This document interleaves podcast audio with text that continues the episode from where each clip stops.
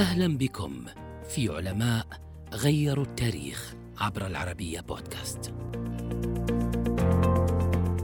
ابن البطار ضياء الدين أبو محمد عبد الله بن أحمد المالقي عالم نبات وصيدلي وطبيب ينسب لأسرة مشهورة تعرف باسم البيطار وربما يرجع هذا إلى اشتغالها بالبيطرة خصوصا أن أباه كان بيطريا حاذقا لقب بالنباتي لأنه كان عالم عصره في علوم النبات.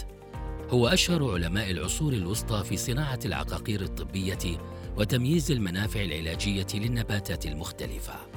ولد في مدينة ملقا في الأندلس عام 1197 وتوفي بدمشق عام 1248 تلقى العلم في إشبيلية التي كانت أهم حواضر العلوم في بلاد الأندلس. اطلع ابن البيطار على كل ما ترجم من كتب اليونانيين وعلوم الأوائل من غير العرب. وقد ساعده على ذلك معرفته بعدد من اللغات كالفارسية واليونانية. عندما بلغ العشرين بدأ رحلة استمرت طوال عمره المتبقي سعيا وراء العلم في البلاد. بدأ رحلته بزيارة مراكش والجزائر وتونس ثم انتقل إلى مصر. وذهب للحجاز وزار أيضا العراق وفارس. استمر في رحلته وطوافه بالعالم فذهب إلى القدس وغزة وبيروت ثم إلى بلاد اليونان وأقصى بلاد الروم وآسيا الوسطى حتى استقر به المطاف في نهاية حياته بدمشق. هذه الرحلات الطويلة التي قام بها ساعدته على أن يدرس النبات في معظم بيئات الأرض المختلفة وأن يدرك دور التربة والعوامل البيئية في تطور النباتات وأشكالها.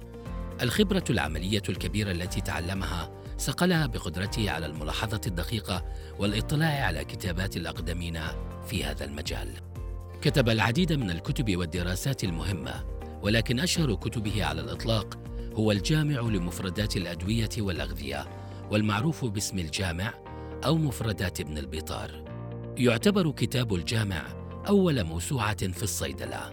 بها وصف مفصل لأكثر من 1400 نوع من الأعشاب والأطعمة والعقاقير. ترجمة كتابه الجامع إلى اللاتينية كان نقطة فاصلة في التاريخ العلمي لأوروبا لأنه جعلها تدخل إلى منهج البحث الحديث في علوم الصيدلة والنباتات.